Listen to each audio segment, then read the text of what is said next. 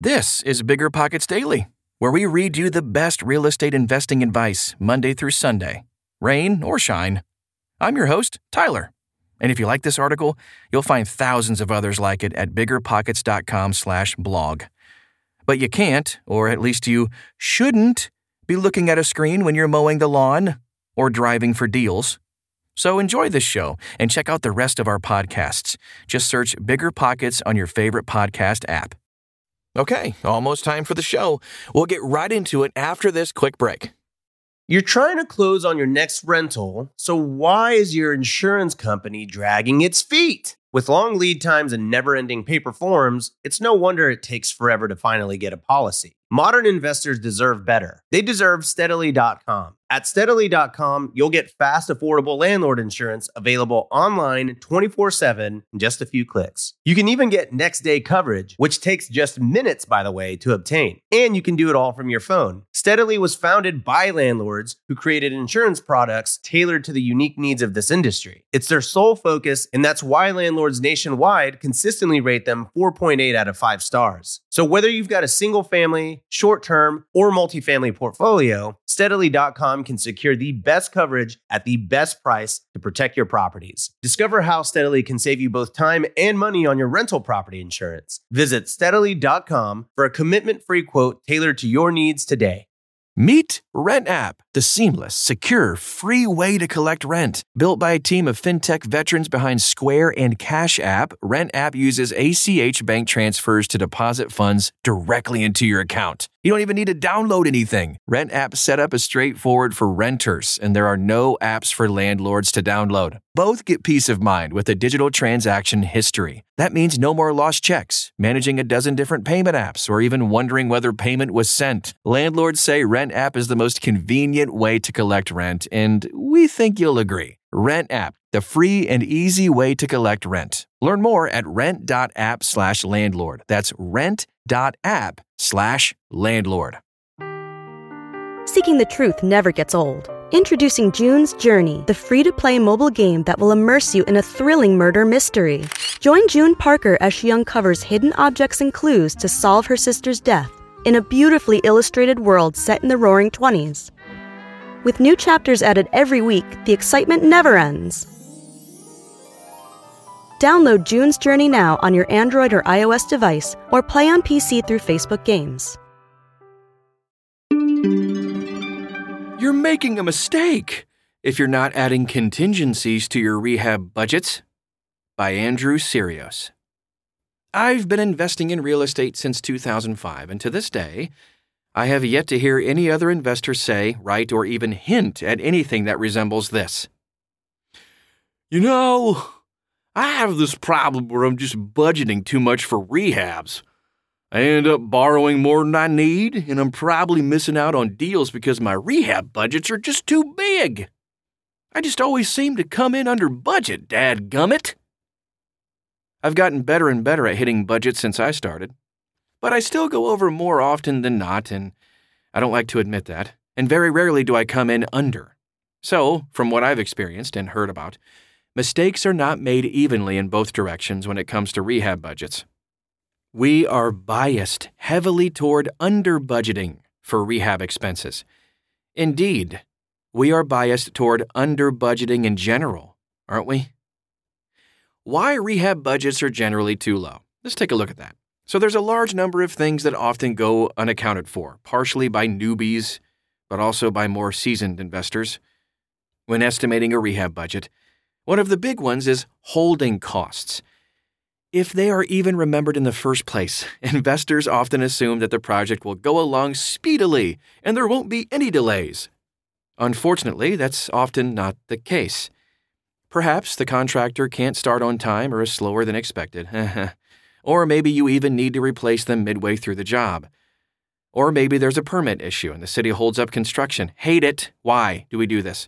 There is one issue on a duplex that took us nine months to resolve. I don't even want to think about it. Or there are supply chain issues causing back orders on parts. Remember those days? On a small commercial property, we have been waiting for a 1000 amp meter bank for almost a year now because of the stinking supply chain. This has become more common of late, particularly with electrical equipment. We've also had situations where we've prioritized smaller projects we could finish quicker and left all the big ones sitting for far longer than originally anticipated. Properties also sometimes take longer to sell or lease than expected. The multiple offers on day one that flippers got used to in 2021 no longer here. Therefore, any investor using financing will have substantially more debt payments. And then there are all those taxes, insurance, and utilities, etc. The next problem is that we often underestimate the cost by using old numbers. With higher inflation these days, it's not uncommon for investors to use wildly outdated estimates when putting together an estimate. This has been particularly true for HVAC. For example, Samantha Lyle notes regarding HVAC last year. Some HVAC manufacturers have announced increases as much as 38%, while it's not unusual to see increases ranging from 3 to 20% higher than 2020 levels. Next up are the punch out items. Oh, I only wish we were talking about Mike Tyson's Punch Out from the late 80s. Nintendo, remember? I sure do. Love that game. Anyway, these Punch Out items are almost always undercounted. This can include things like trim, blinds, screens, outlet covers, light bulbs, doorknobs, closet poles and shelves, cabinet poles, splash blocks, bark mulch, etc., etc., etc., as well as a deep clean. Throwing a thousand bucks for all that often seems sufficient, but it usually costs more. The big ones, however, are unforeseen items. Oftentimes, various parts of a home function when tested, but will fail under a load, or, in other words, with consistent use. So we find this problem with HVAC and supply lines, and from time to time with appliances. Then there are things you can't see, the sewer line being broken or hopelessly filled with roots and offsets is a common one. Pro tip scoping your sewer line during due diligence is highly recommended. Please do it. Once you open up a wall, there's always a potential for problems. There could also be galvanized plumbing or knob and tube wiring in the walls that need replacing. Or there could be termite damage or rot that was missed because it was behind a wall or under a floorboard. You could also find you're dealing with lath and plaster instead of drywall, common in older homes, and much more time intensive to repair. Trust me. Every seasoned investor has stories of rehab budgets that have been wrecked. They would be unhappy to tell. I even wrote an article a while back, you can see at biggerpockets.com, about a project of ours that went sideways, which is a good illustration of what can be missed for those interested. I missed that the cabinets were garbage the electrical in the finished basement didn't work, and I falsely believed the HVAC had life in it. Amongst a few other things. I had budgeted 34,800 bucks. The total price came in at $57,498. And I've heard of even worse than that. Of course, many of these problems can be found beforehand with thorough due diligence but you must assume that you are likely going to miss something. And there's also a trade off. Due diligence takes time and energy, of which you only have so much, remember? Doing infinite due diligence is not advisable. It should be thorough, but within reason. If you want to find out more about budgeting rehab expenses, Jason Scott wrote this incredible book called The Book on Estimating Rehab Costs. Great title. A few noteworthy examples of this phenomenon. Let's check this out. So, if this wasn't convincing enough, it might be helpful to go ahead and zoom out a little bit and look at some illustrative examples to make the point. There is a litany of historical instances of budgets not simply being exceeded, but being completely blown apart. A few include the famous Sydney Opera House was budgeted to cost $7 million and take just a few years to build it ended up taking 14 years and costing a cool 102 million. Just a little bit over budget by like, you know, a barely noticeable 1357%. Not bad. The Scottish Parliament building was budgeted at 50 million pounds in 1998 before climbing to 190, then 260, then 375, and finally settling in at 414.4 million in 2007. The 1963 film Cleopatra, remember that one? Uh, was originally budgeted at $2 million, which was a lot of money back then. But by the time it was all said and done, the cost came in at $44 million and almost bankrupted 20th Century Fox despite being the highest grossing picture of that year. The Sochi Olympics, budgeted at 7 billion, but came in at $52 billion. Although it should probably be noted that a large amount of that cost came in the form of kickbacks and embezzlements.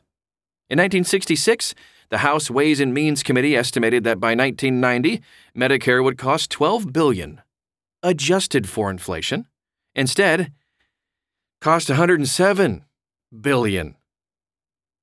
The James Webb Space Telescope is an incredible achievement, but as its Wikipedia entry shows, and we all know how truthful Wikipedia is, in both time and money, it went way over budget. And this goes for just about everything, not just those really big projects.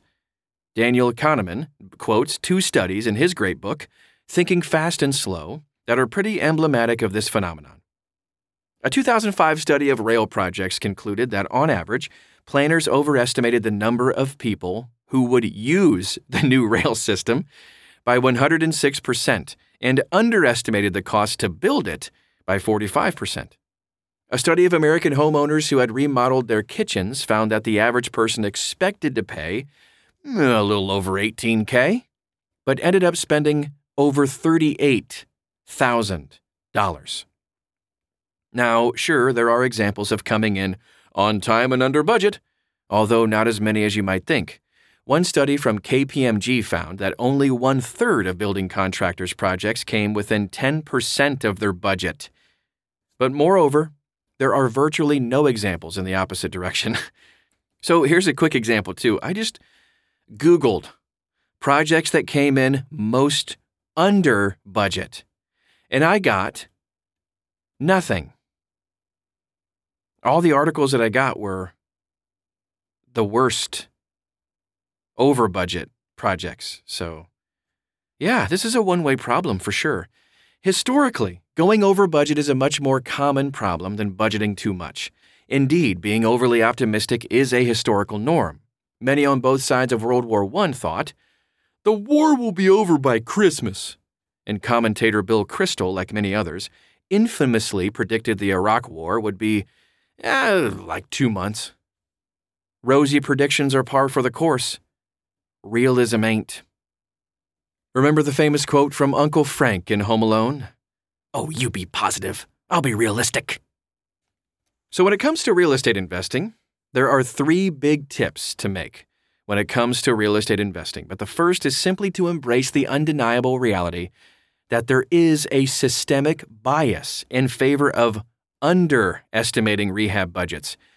Please accept the fact that you will likely spend more on rehab than you originally anticipated. You need to accept that truth to be able to address this problem and accurately analyze deals. Once you have accepted that, there are three things you should do. One, make due diligence a priority. Sure, don't go overboard, but thorough due diligence will catch many of the unanticipated costs that tend to blow up rehab budgets. Two, add a contingency. We put in a 20% contingency for unexpected expenses, which could range from a furnace failing to a delay in getting the project started, all of that stuff. You might put in less or more, but I would always add a contingency to any budget. Number three, review each project. It's often tempting to just move on to the next one, next thing once a job is done. But this is even more true when it comes to projects that go badly. We really don't want to think about such things. Mm-mm. It's important to fight this temptation. Analyzing how far off your budget was from the actual expenses, and even more importantly, why you are off, is essential to improving your ability to estimate rehab projects accurately.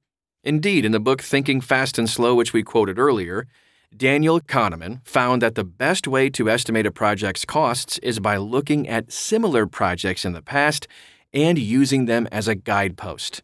With proper due diligence and a contingency, you should be able to stay in the ballpark of your budget.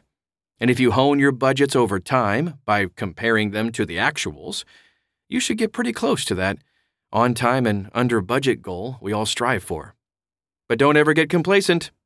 It's easy to fall back into the habit of underestimating rehab costs because, if nothing else, you're almost certainly not going to overestimate them. I hope you enjoyed today's article. Remember, you can find thousands more like it at biggerpockets.com/blog. And for another fresh perspective on real estate investing, join me again right here tomorrow. Ta-ta.